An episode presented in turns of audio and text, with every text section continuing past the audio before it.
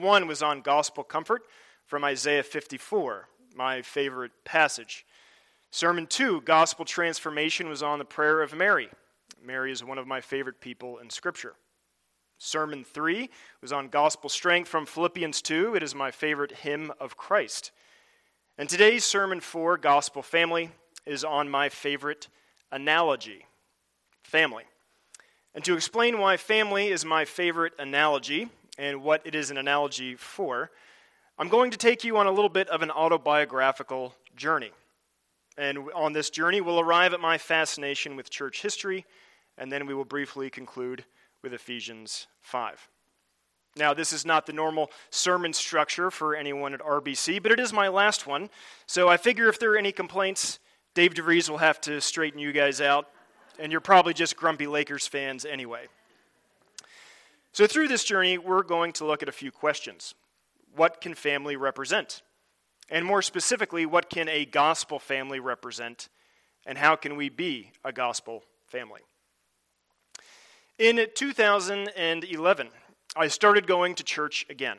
Yep, that's right, again, meaning I quit going for a while. Westside Baptist Church in Mableton, Georgia, just outside of Atlanta, and that's right, on the west side. It was the most diverse church that I have ever attended or visited. I do not know which people group made up the majority. It was pretty much equally Hispanic, African American, and white. At this church, I had a lot of godly mentors. The senior pastor, who is also a professor at a local seminary, he introduced me to theologians like R.C. Sproul. The associate pastor of outreach, although he did not even have a theological degree, he was very instrumental in helping me overcome many of my numerous vices. But not all of those. Of course, I had to save some for my wife to help me work out. And of course, there was my Sunday school teacher who taught the men's class. He spent much of his free time helping teach me the Bible. But there was someone at this church that influenced me more than these other three, and he was just a regular dude. Well, that's putting it nicely. When I first saw him, I thought he was weird. He was skinny, to the point of being sickly. He was the kind of guy that made you think, well, if he sneezes, he's going to fall apart. And he always looked like he was about to sneeze. He was about my age, but he wore clothes like my grandfather. Not exactly the guy that got picked at the church picnic for the kickball team, if you know what I mean. One Sunday, in the men's Sunday school class, though, we were talking about something. I have no idea what it was. And this guy raises his hand to contribute to the conversation, and he quoted two passages of Scripture. One passage was from the Song of Solomon, and the other was from the book of Nahum. At the time, I was impressed. Both of these are obscure books. This summer, I hope to finish my thesis for my third theology degree, and I still cannot quote a verse from the book of Nahum. After that class, I asked this guy if he wanted to study the Bible with me, and he agreed. We then began meeting once a week to read the book of Isaiah, which has my favorite passage of Scripture. This man taught me how to read the Bible. We developed a friendship, and one day he asked me a question that still rattles around in my brain today. One day he said to me, "What do you know about the Trinity?" Not exactly a question I was expecting, and then he asked it another way. How would you explain the Trinity to someone if they asked you to explain it? I had never thought that anyone would ever ask me how to explain the Trinity. It seemed like one of those impractical, churchy questions. But I responded with what I had learned in children's church. I confidently said that the Trinity is like an egg. There is a shell, yolk, and a white, but just one egg. He said with equal confidence, "Wrong. That analogy doesn't work. It means that God is comprised of parts. The shell, the white, and the yolk are parts of an egg, but they are not an egg by themselves. The Father is God, the Son is God, the Holy Spirit is God. They are not one-third God that make up God once they come together like Captain Planet and the Planeteers." Nope, so much for the egg analogy. Then I said with much less confidence, "Well, I've also heard that the Trinity is like H2O.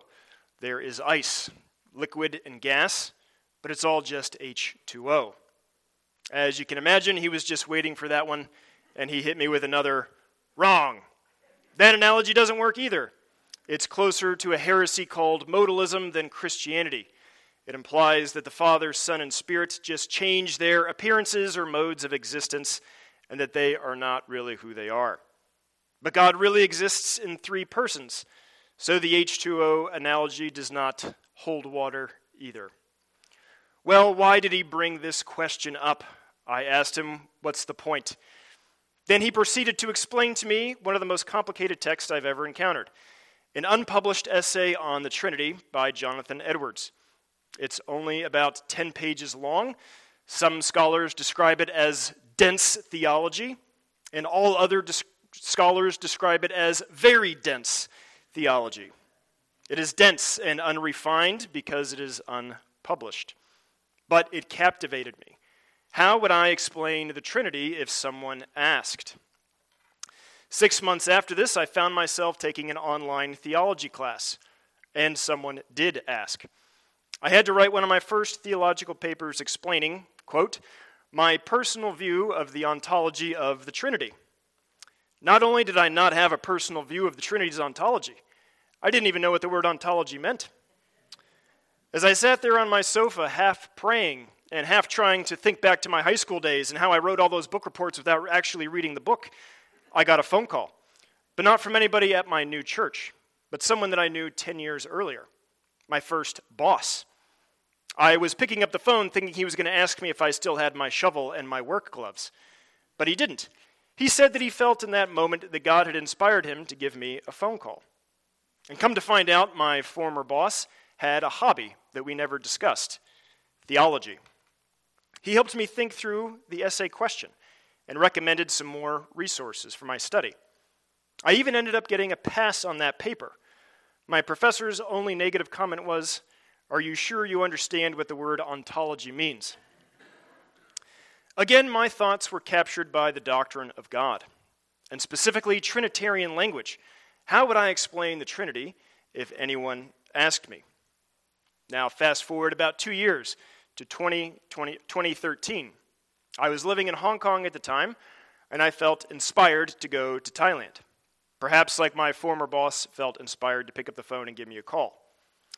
In 2014, I moved to Thailand on a student visa.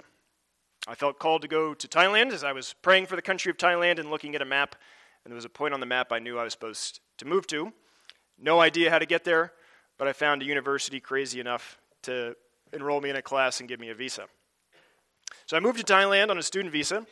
I lived in the international floor of a Thai college dormitory. Have any of you ever lived in the college dormitory of a Southeast Asian university? It is not as luxurious as it sounds, but it is as interesting as it sounds. Almost every country from Southeast Asia was represented. Not only ASEAN countries, there were people from Iran. There were Nepalese and Indians, Sudanese and Chinese, South Africans, Nigerians, and many more. My next-door neighbors were Cambodians, and they were Buddhist. Their neighbors were Pakistani and Muslim. Their neighbors were Hindus from Bangladesh.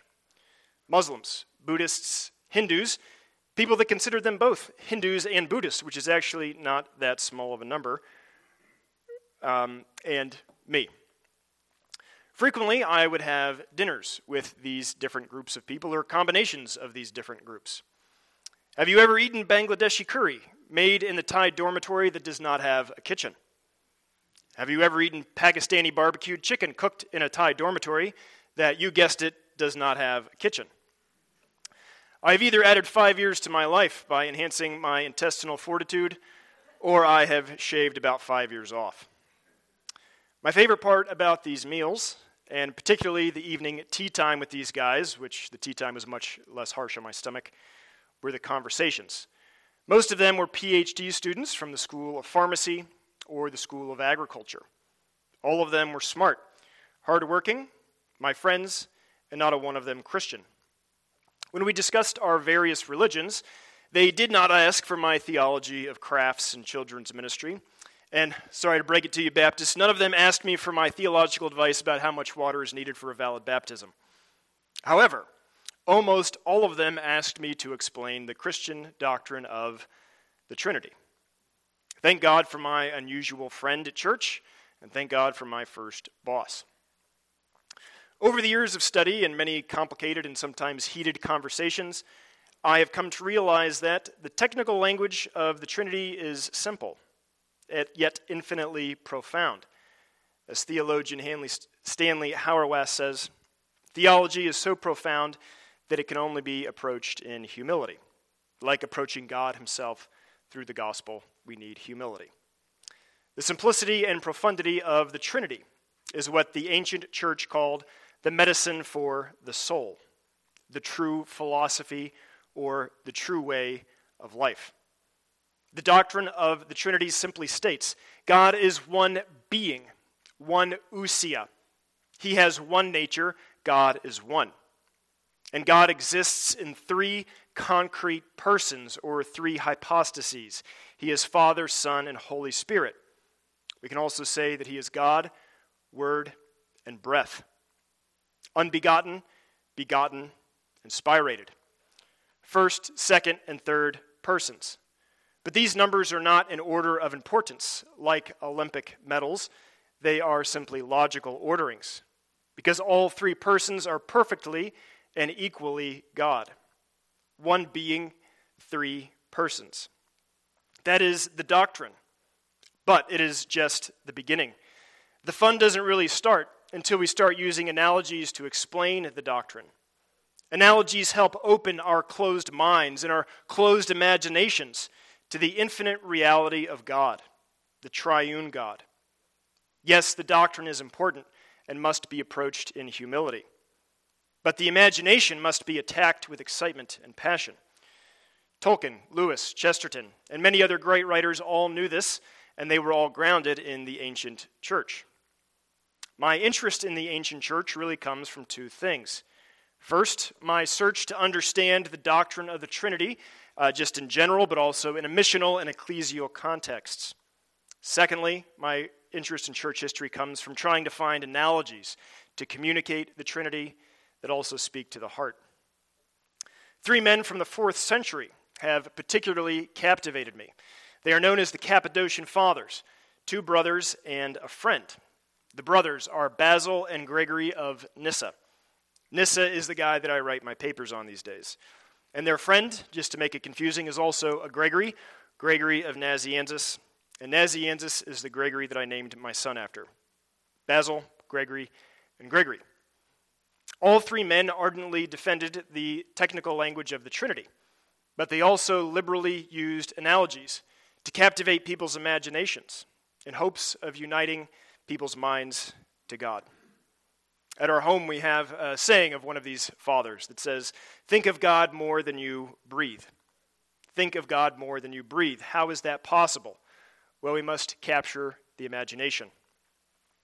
One of my favorite analogies comes from Nyssa, as he relates the Trinity to our body. Nyssa begins by imagining, or asking us to imagine, God the Father. God is eternal, all-powerful, all-knowing, all-present, and all of his divine attributes, including love. On top of this, the Father speaks. But his word is not like our words, which are weak and dissipate quickly. No, his words resound without any dissipation. His word is concrete. His word is eternal, all-powerful, all-knowing, all-present, and contains all of the divine attributes because of the source. Thus, the word is eternal and equal to the Father. The word is one with the Father. The Father also breathes, but not like our breath. When we breathe, the air dissipates. When we speak, a breath of air accompanies our words, but both of them vanish as quickly as we speak them and breathe them. When the Father speaks the word, there is also a breath, not a weak, fading breath, but once again a resounding and concrete breath. This breath is also eternal, all-powerful, all-knowing, all-present, and all of the divine attributes, including pure love. Thus, the breath or the Spirit is eternal and equal to the Father. Both Word and Spirit begin in the Father, and both are connected to the Father. The Word and the Spirit are one with the Father and this is an analogy for the Trinity. Another Cappadocian analogy relates the Trinity to three candles. The first candle representing God the Father with all of his divinity in fullness. And that candle comes and lights a second candle. The same flame, but two concrete realities. All the divinity from the first is in the second. And if these two candles come together and light a third, all three candles are full divinity. Yet they are not separate, but they are one, representing the triune God. Another Cappadocian analogy uses a similar idea with fire, but instead of candles, it relates the Trinity to the S-U-N, sun. Picture a sun, S-U-N, more powerful than any star in the universe, more brilliant than all the stars of the universe put together. Then picture that sun begetting a second sun, just like the first candle. And this second sun is just as brilliant, just as powerful, and just as hot as the first, because it possesses all of the divine attributes of the first. Then those two suns come together, producing a third sun. All three suns, eternal, infinite, all-present, all-knowing, all-powerful, and yes, pure love. However, there is not enough space for all three of these suns to be independent suns. They must overlap. They must be one. All of these analogies are powerful. They shape our imaginations. Why did the Cappadocians write like this? Because they wanted you to remember God more than you breathe. In fact, every time you release a breath, they want you to think of the Spirit of God. And every time you utter a word, they want you to remember the Word of God. Every sunrise, every sunset, everything in between, and even the stars shining at night, and even candles or your nightlight, they want you to think about God. But these are not my favorite analogies for the Trinity. My favorite analogy for the Trinity is from Gregory of Nazianzus, the one that I named my son after. The analogy does not use a flame from a candle and not even the sun, but something more radiant, something in creation that is greater than the sun. Human beings, people made in the image of God. In fact, Nazianzus refers to the first family in the garden. Think of Adam when he was created, complete in his humanity, with nothing lacking.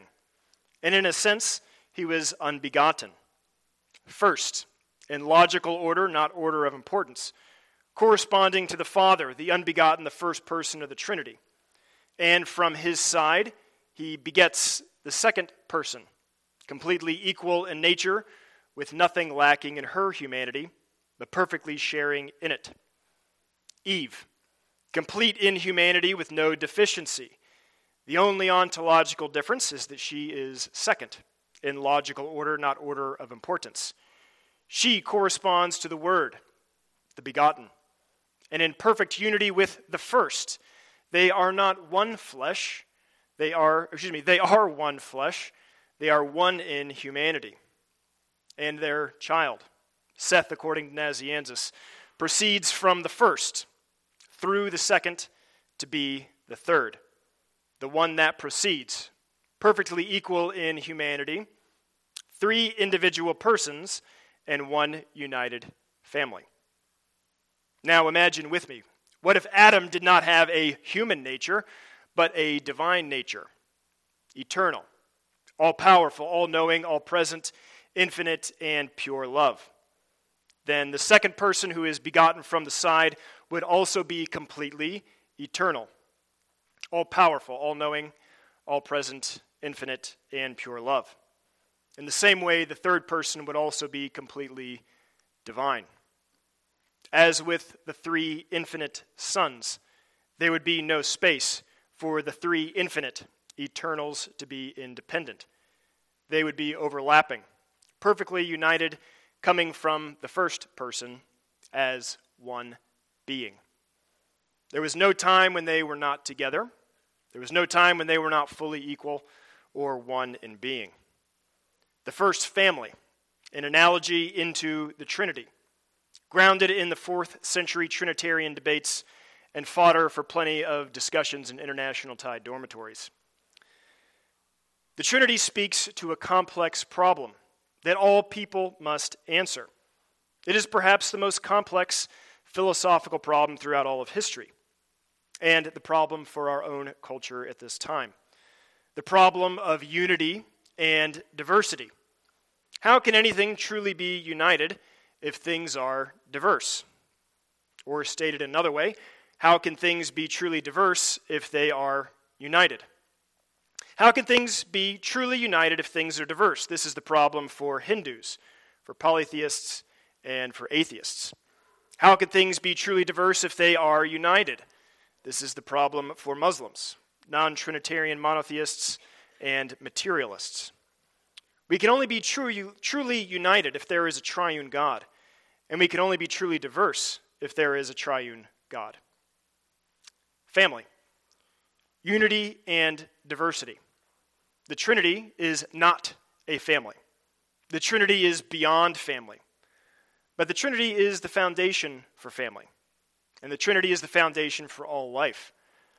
The family is not only an arena for us to work out our salvation, but it is also to be an icon, an image of God and His gospel. God is love. The gospel is God's love in action. And family can be a window into that love, a window into heaven, a window into God Himself. Perhaps you're thinking, well, maybe your family, but not mine. My family is messed up.